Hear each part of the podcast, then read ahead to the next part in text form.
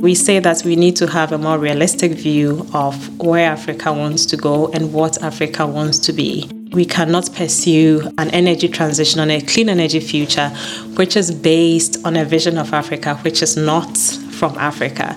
G'day, folks, and welcome back to Giving What We Can, where we explore how to use our resources to do the most good. Today, we're joined by Lily Odarno, who is the Director of Clean Air Task Force's Energy and Climate Innovation Program in Africa.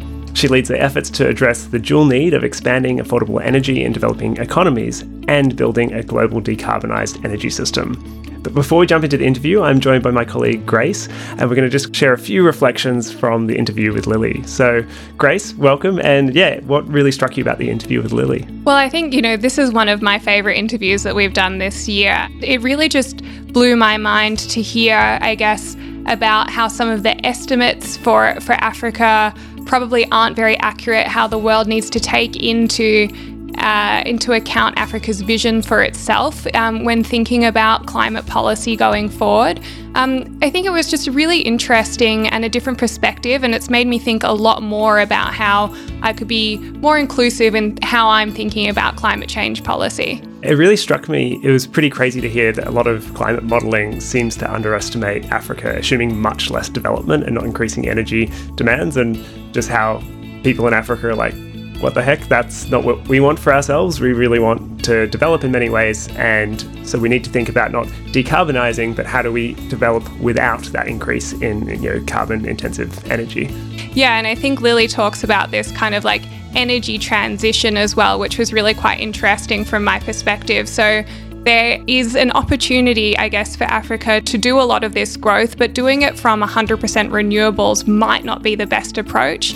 And kind of thinking about how can Africa develop the right technologies to avoid carbon lock in later, but that still enable growth. Uh, I think that's such an interesting thing to think about. And it's kind of, I guess, just not the same situations when we're thinking about decarbonising Western countries. And on that, I really like how they think about how the local context matters so much. So, you know, for example, developing the local talent and local solutions that make sense in that region, especially things like thinking about uh, carbon removal as part of the solution, uh, looking at things outside of wind and solar, things like hot rock geothermal was pretty interesting to learn more about as well. Yeah, and so I mean, I think the figure there is something like 50% of Kenya's energy at the moment is coming from this super hot rock geothermal energy. Um, so that's really like surprising to me to hear that you know 50% of a country's um, energy needs um, in Africa are coming from renewables. Well, not to give away too much, but uh, we'll let Lily get to it now. So I hope you guys are going to enjoy this interview with Lily Odarno.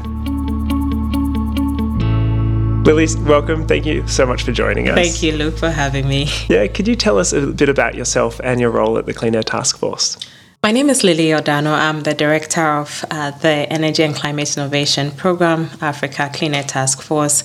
And in my role, I'm leading Clean Air Task Force's effort to reconcile the need to decarbonize the global energy system with the need to make sure that uh, the developed part of this world have, has access to affordable, reliable, modern energy access.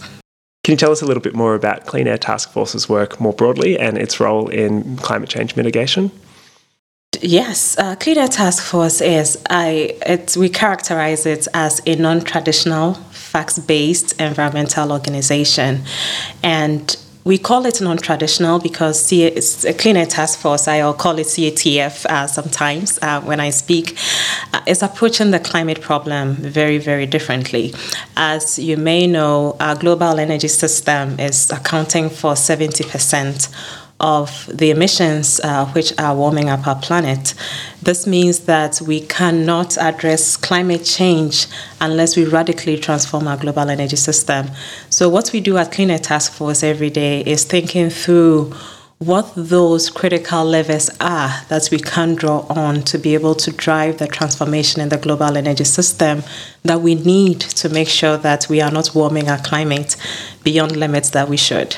Yeah. And can you tell me more about the role of developing countries in that?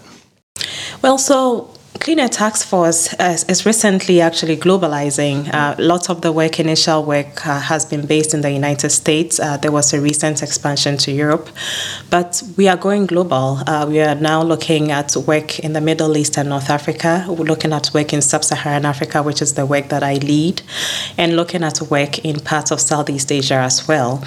And in Sub-Saharan Africa, which is the work that I lead, and of course the reason why we are going global is that we recognize that we cannot address the transformation in the global energy system that we need if we do not pay attention to what's happening in the develop, developing economies. And why is that so? Because we are going to see the greatest growth in energy demand in these regions. China is already leading. We have India right there leading in um, following up in, in, in emissions, cumulative emissions.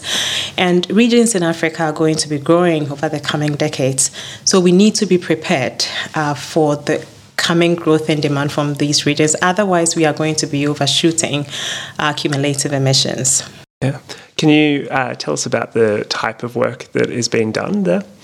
So, most of the work that we are doing at Clean Air Task Force, uh, we characterize it as uh, what we are doing to change technology, to change policy, and what we are doing to advance thought leadership. Mm-hmm. And our positioning um, in terms of what we are doing to change technology is really thinking about how we push the lever beyond a lot of the traditional approaches we have. So, what's the dominant thinking around how we transform our energy system today? Um, most of us, most of what we hear is let's let's conserve. Um, how do we improve energy efficiency? And doing that typically with a view that um, developing countries are not going to be consuming much. Uh, so there's this assumption, you know, that African countries, for instance, will have very low demand, even looking into the future. We think about electrifying everything. We think about the role of wind uh, plus solar and combining that with batteries. At Clean Air Task Force, we believe that that is only a portion of the solution that we need.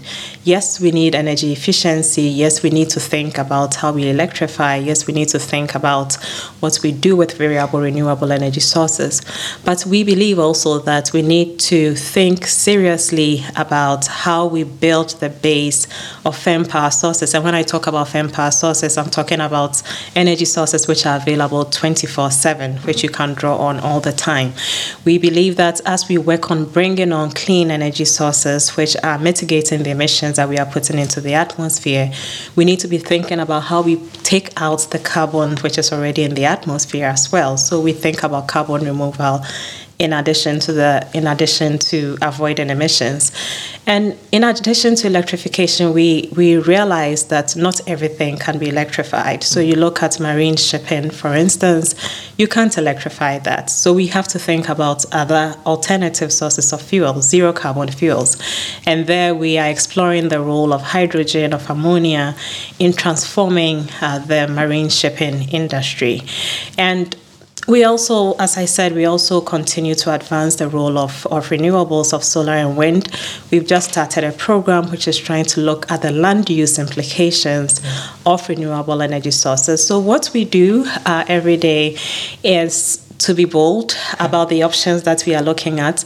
And we go back and, and question ourselves all the time Are we doing the right thing? What new information is emerging? Are we asking the right set of questions? With a view that that gives us or puts us in a place that allows us to be able to continually advance the right portfolio of options that we need to be able to address the climate challenge. Yeah. I just want to press in a little bit on what you mentioned about the projections uh, within Africa being uh, that they're not going to increase in demand. Can you talk a little bit more about that?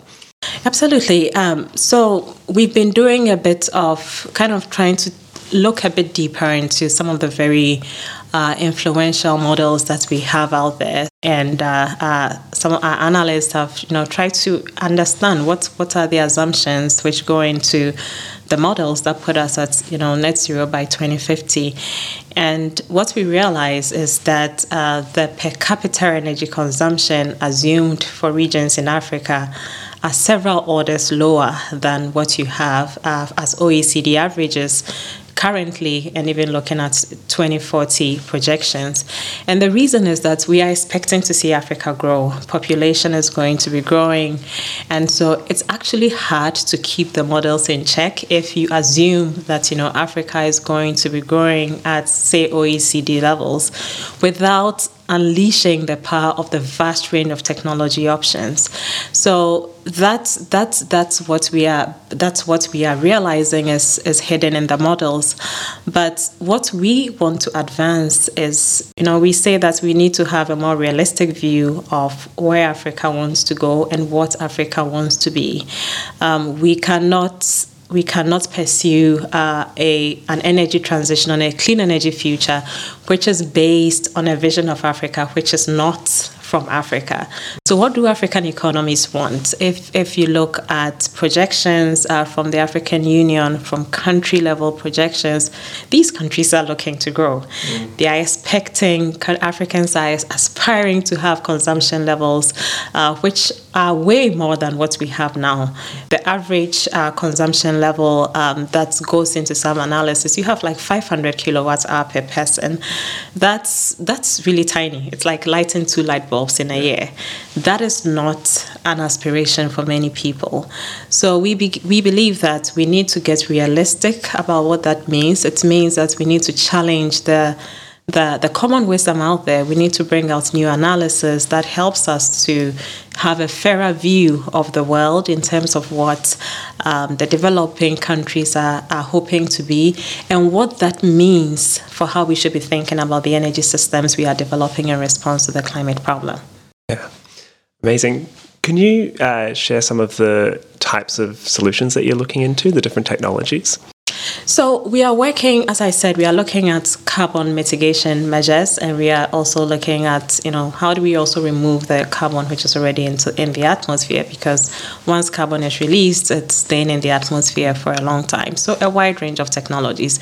We have the traditional wind and solar. We have, uh, as I said, this we are we have work which is looking at the land use implications of that. Uh, super hot rock geothermal technology, looking at uh, advanced how how can we have geothermal everywhere by mm. drilling even further deeper into uh, Earth's crust. Um, we are looking uh, at advanced nuclear technologies, and we are also mindful and acknowledge the fact that you know fossil fuel resources will not disappear from our planet, you know, tomorrow or even in the next five years. What that means is that we need to be thinking about how we decarbonize the fossil fuel which is being used today. Um, so there we are looking at you know carbon capture um, with uh, in in places where uh, we have oil and gas companies operational. How how do we combine that with the with the use of fossil fuels now. I mentioned that we have we are thinking seriously about the transportation sector. Uh, we recognize that not everything will be electrified, so we have a program in zero carbon fuels, which is looking at hydrogen and the role of ammonia as well. And then in terms of uh, industrial processes, uh, what's happening with the oil, oil, and gas, we also take a look at uh, the short-lived pollutants, so methane uh, specifically, and how we can reduce methane leaks um, and emissions in the oil and gas industry. So it's a huge portfolio of yeah. technology options that we are looking at, and um, we look at that and then think about, you know, what is what do you need by way of policy environment, by way of markets, to be able to build the ecosystem that you need to advance those technologies. Yeah, it's it's pretty broad. And why do you think a lot of the conversation typically focuses on a narrow range of technology as well as uh, mostly re- reduced consumption? Well, I, I think there are, I think there are several reasons for that, and um, I, I I speak about this a bit. And when I do when I talk about this, I like to kind of speak a bit through an African lens because mm-hmm. I think it helps me to contextualize it a bit more. I think that in, in Europe, wind and solar um, have been like key parts of the energy transition. Mm-hmm. And in some ways, I think that they actually have been drivers of the adoption of this technology, even in regions in Africa. Uh, we have um, huge European presence pushing for the adoption of these technologies. So, what happens is that whenever we think about it's almost becomes accepted as, you know, without us questioning further what other technologies are, it becomes as what, you know, what we run to when we think about the energy transition. I also think that, in a very general sense, um, there's a general lack of understanding of the pros and cons of all technologies. I think that um, we easily see some technologies as greener than others, even when we are looking at the entire spectrum of zero carbon technologies. But the reality is that every single technology comes with its pros and cons, and we haven't spent too much time weighing what those options mean within particular context. So it could be that advanced nuclear it's not an option in one part of Africa. Could it be an option elsewhere? Um, but usually it's not even part of the conversation at all. Um, uh, I uh, studying and actually working in the environmental space. I have I had never seen some of like I'd never seen anybody mention CCS in the context of Africa. Um, nuclear was like totally out of the question. Like nobody is even thinking about that. It's South Africa that uh, has uh, that ha- has had that going for a while. So some of the topics would never even surface in the discussions. Geothermal is not new. Um, Kenya has had historic experience with geothermal for several decades. But the thing is that unless it is top on the agenda in the global discourse, nobody seems to be paying too much attention to it. Yeah. This ties into something you said in your talk that you gave earlier in the weekend um, that the sources of funding often influence the policy. Can you speak about the impact of that? Absolutely. Um, I, you know, in Africa, a lot what we see of Africa's energy infrastructure, of Africa's utility systems, has been hugely influenced by the structure of international aid, and um, that that influence still still persists today in terms of what it is that we we are pushing forward. So currently, there's work that um, there's been a lot of German influence, for instance, around um, pushing for utility scale solar um, emergent work around hydrogen. So you see what surfaces on the agenda is can be traced back to who is actually funding it. Even how we structure our utilities is influenced by who is supporting, uh, whether it's utility reform and, and all of that. So we th- there's very little chance and opportunity for us to stand back and objectively view what we have and ask the question like, you know, where does Nigeria want to go? Where does Sierra Leone want to go? And what are the energy sources that we need to be able to advance where we think we want to go? Most of the time, countries are caught on the reactive side where solutions are proposed and countries are basically accommodating those solutions, even if those are not necessarily the right options for those countries. You've also spoken about the fact that uh, R&D uh, should be done uh, locally more in Africa. Can you speak more to that and why you think that's important? Yeah, I, I, I'm a huge proponent of that. And um, I really worry uh, that currently so little of uh, the GDPs of African countries goes into research and development. And I think this, this became even uh, more clearer to me as we went through the COVID period um, because I realized at that time that if you don't have your act together, you are really on your own. And what we saw happen at that time, because there was a global crisis, was that you know every country was looking to itself, and uh, African countries were left alone. Uh, there, there, was not much going on in terms of preparation uh, for vaccine research. Uh, we had to be um, importing PPEs, and I think that moving out of the of the COVID period, uh, we have an opportunity to rethink the role of research and development on the continent. And in the energy sector as well. Uh, this is because um, technologies have to be adapted to context. And um, it gets problematic if you have technologies dropped onto countries or into regions which are ill suited for their context. So, even as we think about the zero carbon energy technologies that uh, we are working on at, at Clean Air Task Force, we need to be asking ourselves that question What do the, the engineers in Kenya, uh, what do the geologists in Kenya think about the role of super hot rock geothermal? Can we have some locally incubated research that is looking at these questions with people who understand the local context, understand the geopolitics of the region, understand understand what the implications for the social structure is mm. beyond the technology. And I think we are going to be much more successful if we are able to have that kind of locally incubated um, and incubated research efforts. And secondly, the reason why I think it's so important is that we need to create opportunities for African youth.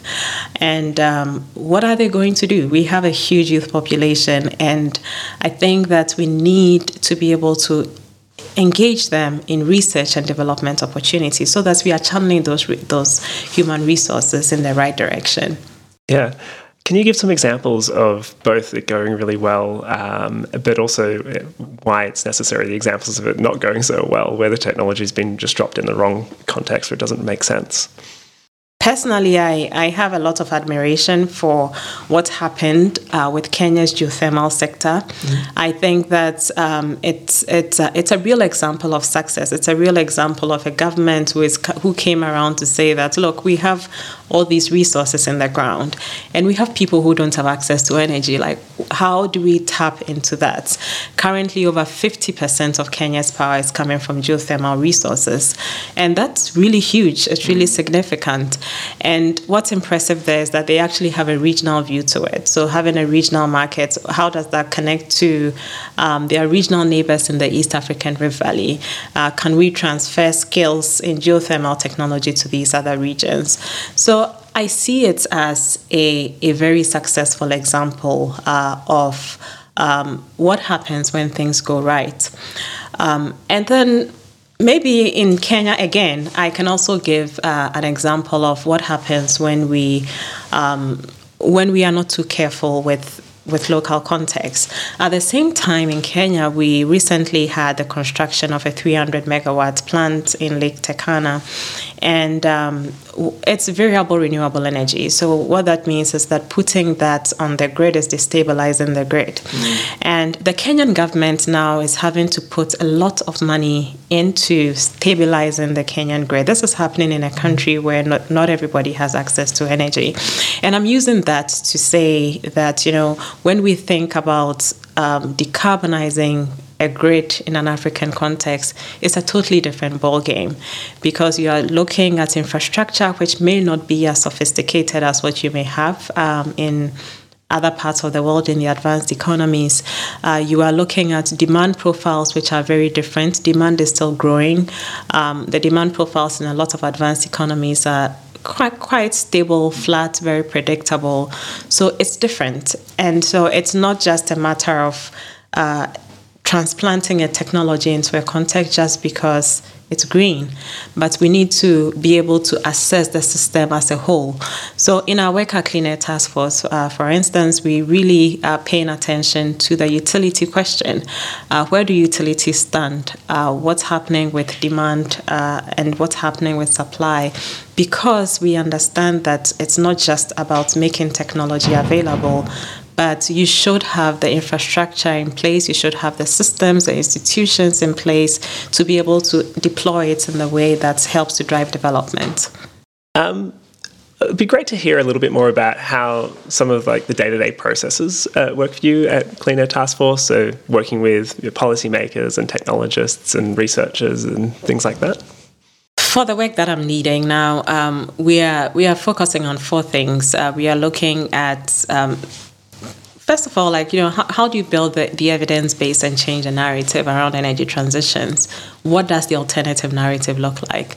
So, lots of work focused on, on analysis, uh, on modeling. Uh, if we made um, if we made different assumptions of, of development in Africa, and put that into you know into an analyst an analytical piece or a model what does that look like does that provide an alternative uh, vision uh, to some of the dominant ideas that we have there. So that's one.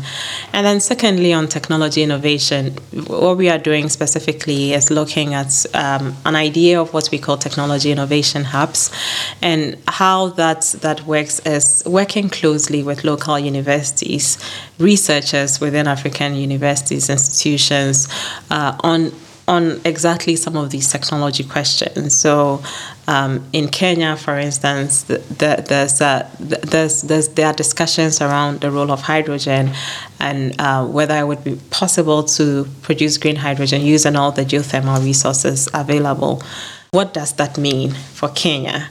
And um, what analysis can we actually put together to help us understand if this is an option that is going to realize uh, development benefits for Kenya in the way outside of just exporting um, uh, uh exporting hydrogen to Europe or to other parts of the world. So how do we have that kind of local contextualized research so we can answer questions about what the region needs? And then we are doing work with utilities as well. I mentioned that um, you need to have a well-functioning utility structure regardless of which technology you are putting on the grid. And um, where we are with that is uh, working closely with uh, uh, some experts working in utilities, particularly in Ghana, in Nigeria, Kenya, and in Rwanda, and beginning to ask the question of, you know, what, how could how could utility operations be improved? Uh, not from an American perspective, but what is it that um, the, the utility in Ghana or the utility in Nigeria needs to be able to move to the next level. So it's a lot of uh, engagement with stakeholders on the ground, um, a lot of co creation of knowledge, um, a lot of, um, I mean, basically going in with as little or zero preconceived ideas as you can because it's amazing what you're able to learn from the ground when you're going to ask objective questions about about what we what we want to do and where we should go. Mm, amazing. Um, so, are there challenges that you see that are very specific to Africa when it comes to decarbonisation?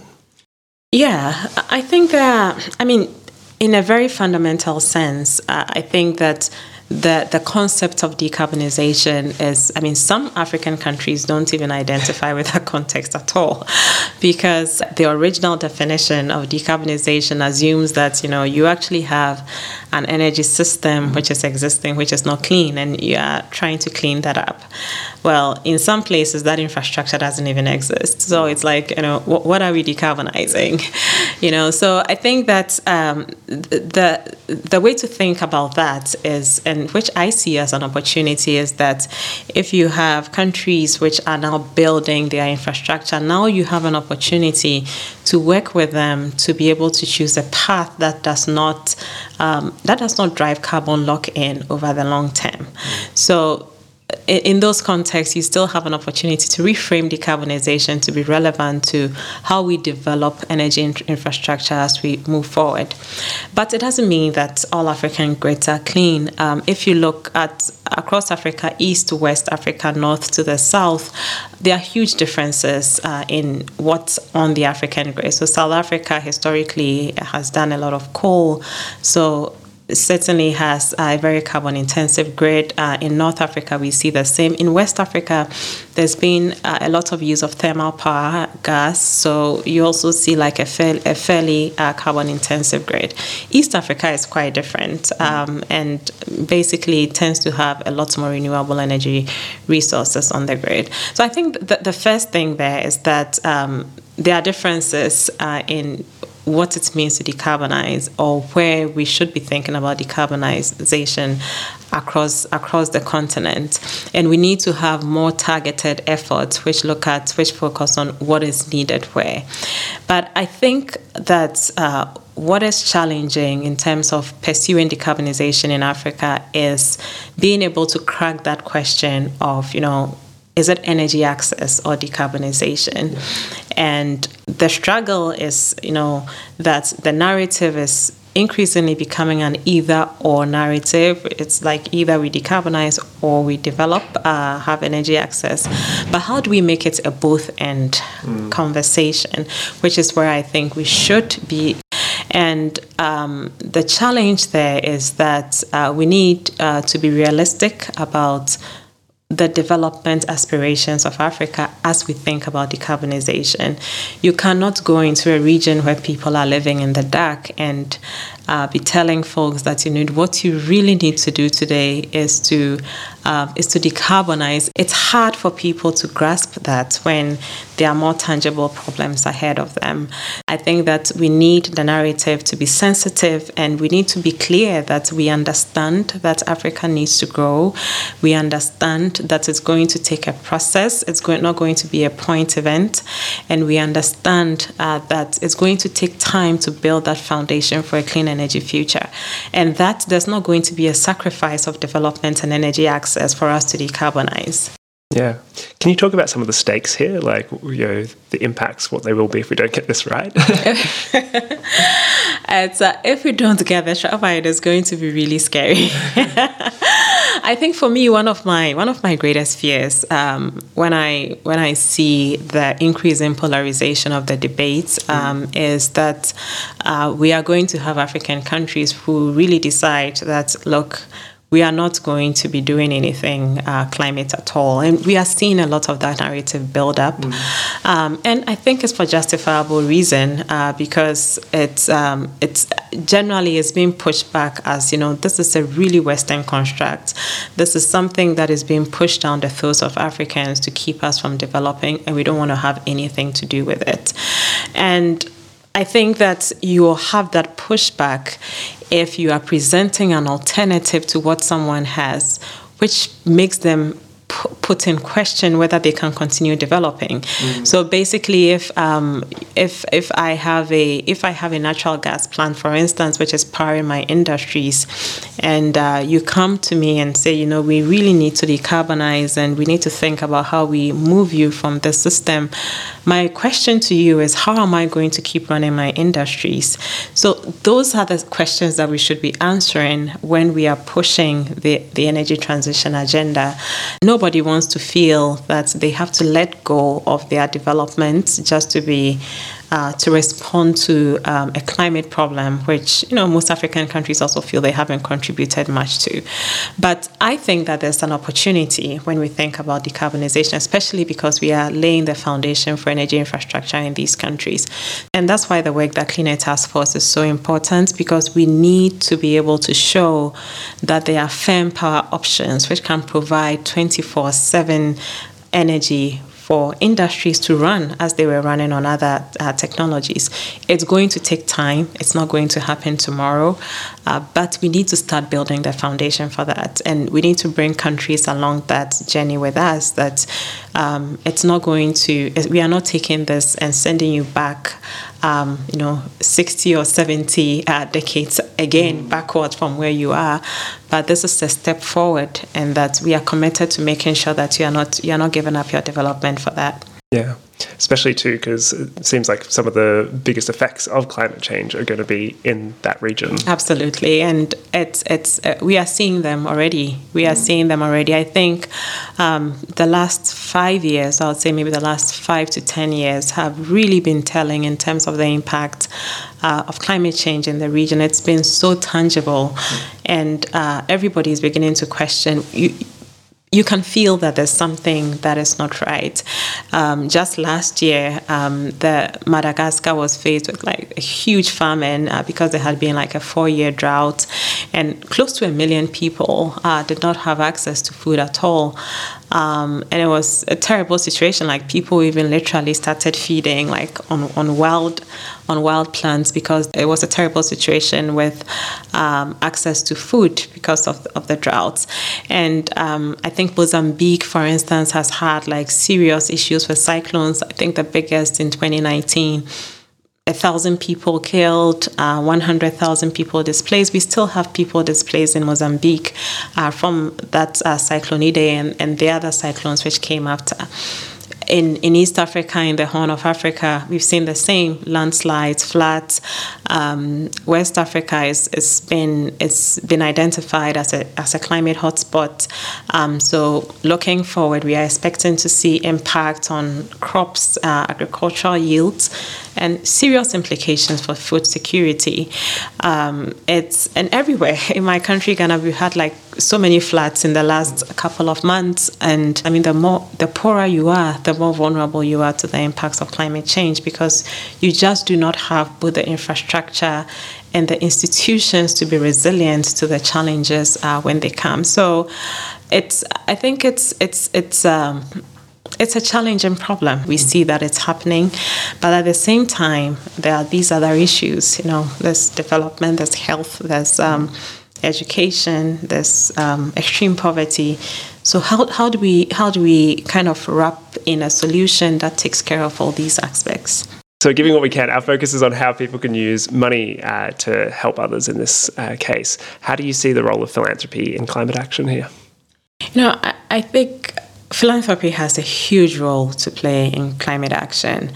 And in Africa, we have we haven't benefited much uh, from climate philanthropy um, if you consider the scale of the problem and the extent to which the region is, is, is being affected. So I think up to 60% of climate philanthropy is currently focused uh, on work in the in the US and in the EU. That's a regional problem about you know where uh, philanthropy is focused. And I think a refocusing of, of, of philanthropy, or maybe an expansion of what philanthropy does, uh, to pay closer attention to what's happening in the, uh, in the developing economies is going to be extremely crucial if we are going to be um, able to address the climate challenge. Um, for us at CATF, it's, it's, it's, it's one of the reasons why we are going global because we, we realize that uh, we cannot do this uh, if we do not rein in what's happening in the, in the developing economies. And I think uh, um, we need climate philanthropy uh, to, to follow that, that, to follow suit and say that, you know, we, we also need to bring along the developing countries as well. And I think the second thing is also the what of, of uh, what philanthropy supports. And um, I think we are at a place where we need uh, to be really ambitious and bold about what the, the options that we are pursuing are for, for to address climate change. It's obvious that what we have now just won't make it. We can't conserve our way out of the problem. It's certainly not going to happen. It's obvious that the world is going to need more and not less energy. It's obvious that uh, we are going to need decentralized um, renewable systems in addition to firm power, clean power options. It's obvious that we need all of that. But I think uh, we need philanthropy to help make it possible for countries, for regions to be able to pursue that that suite of options, and especially in in uh, in in Africa, uh, I've done a lot of work in the region, and as I said, like I for a long time, I never heard anybody talk about CCS in Africa, even though uh, we have um, we have huge nat- natural gas reserves on the continent. So I think these are some of the things that philanthropy can do, helping to, um, helping organizations who are trying to look at these uh, next frontier technologies to be able to examine them seriously in the developing world context because we need to do that if we want to get serious about addressing the climate challenge. So again, just to recap for philanthropy, I think we would need to, to see that regional shift. Mm-hmm. And we also need to see a shift in the what that philanthropy supports um, from a more conservative portfolio to something which is more ambitious.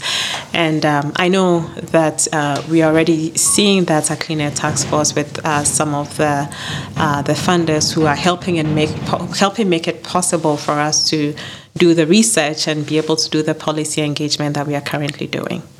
So, given the trends that you've seen and the th- things that you've been working on, are you generally optimistic about change or are you a bit worried about where things are heading?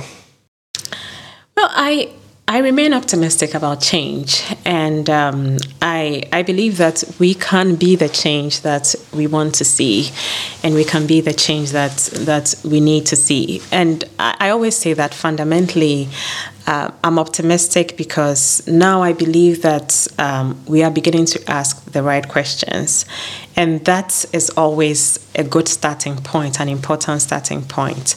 Uh, we are now beginning to ask, uh, you know, questions about um, what does it mean realistically, pragmatically to um, to be able to shift our global energy system. And we are beginning to recognize that we need to be thinking about a future when developing where developing countries are actually growing mm-hmm. and not shrinking or becoming poorer. So I think that is a good starting point as beginning to ask the right the right set of questions. And I always say that uh, on the on the technological front, um, I feel that we we, we kind of have the options uh, available. Of course, we have technologies at different um, at, at, different stages of development. Some are more advanced than others, uh, but at least I think we have ideas about what it is that we need and the, the suite of technologies that we need. A lot of what's left for us to do is to remove the political barriers, to remove the market barriers, to make sure that we have policy environments that are helping us advance those technologies. And I think it's within our power to do it. And I also say that I'm seeing um, a growing number of young people getting involved in the climate movement. Um, and I think that is extremely important uh, because they are coming to this with a fresh set of eyes. They are coming to this questioning some of the things which have been worked for a long time. Uh, they are coming to this um, really concerned about what the future holds for them. Mm. Um, and I think that that coming to the question with that view helps you to put much more energy behind it and helps you to think about what you really need to do for the future that you will be living in in a couple of in a couple of decades that your children will be living in in a couple of decades so i think i think that uh, even though the challenge is daunting i think the tools that we need are at hand and um, a lot of what needs to be done really lies within our power to do. A lot of the policy shifts, um, a lot of the, the shifts in the business models are things that are things that we can do. And uh, of course, I think at facing the climate challenge with more realism uh, rather than ideology, but being pragmatic about what it is that we need to move forward. And, and it gives me hope that um, we can actually be able to avert the impacts of climate change if we act right. Amazing. That's a good, sentiment to have. um, so, just before we wrap up, are there any takeaways that you'd really like our audience to uh, take from this conversation? Yeah, I I think that one of the perhaps a lesson um, that's I have personally learned along the way uh, working in the space um, is that one of the ingredients that we need uh, to be successful with navigating the clean energy transition, it's not it's not anything sophisticated. I think we need a lot of humility, mm. and um, what does that mean? I think that we need the humility uh, to be able to say we are wrong, mm. and to be able to turn around uh, when we realize that you know what we are doing makes no sense at all. I think we need the humility to accommodate the views of others. We need the humility to uh, think about other parts of the world who have needs which are different from ours. Um, there are people who wake up every day and have to think about what they have to eat, have to think about things that some people in the advanced world really never think about. And um, I think we need the humility to understand and to respect the perspectives of those folks and to understand why they may come to the question of the energy transition the way they do. We may not agree with it, um, but we need to be able to embrace that difference in perspective. I think it's only when we do that that we can have a more reality based approach uh, to addressing the climate challenge. I think it's only when we do that that we can correct the mistakes that we make as we go on. Because I think, I feel that as we go along, we may find that, you know, some of the options are like really bad for us mm-hmm. and we need to change course. We need the humility to be able to do that. I feel that as we go along, we may find that, you know, there are some really interesting opportunities that we never thought about. We may not be the authors of those interesting ideas, we need to be able to embrace them even when they are coming from, you know, elsewhere. And uh, we need the humility to also recognize that you know there are there are no foes in this game that we are all working together towards a common good. Um, one of the things which um, which which unfortunately happens as we uh, as we walk the climate journey is that you know there we seem to have like these bad folks who are the ones who are like emitting um, um, all the dirty gases into the atmosphere, and then there are the good folks who are also trying to save the planet. But I think that's that's really not not the case. I think that there's even something to be learned from some of the industries and the sectors uh, who have historically been responsible for driving some of the emissions. And some of them can actually be sources of solutions if we partner with them to try to address this problem. So that's really what I would leave with us mm-hmm. that, you know, um, this is a complex problem. Um, it's not going to be solved by one person or one region alone. And we need the humility to be able to approach it as such. Yeah. Well, thank you so much. I'm very glad to have you and the team at CATF working on some of those solutions. Thank you so much, Luke, and yes. thanks for having me. I just want to say thanks to Giving What We Can and um, other funders uh, of CATF. You make the work that we do possible, and um, I think that it's important that you recognize um, that you really are making an impact uh, in the lives of many through the work that you enable us to do at CATF. Yeah. Well, thank you. Keep up the great work. Thank you. Cheers.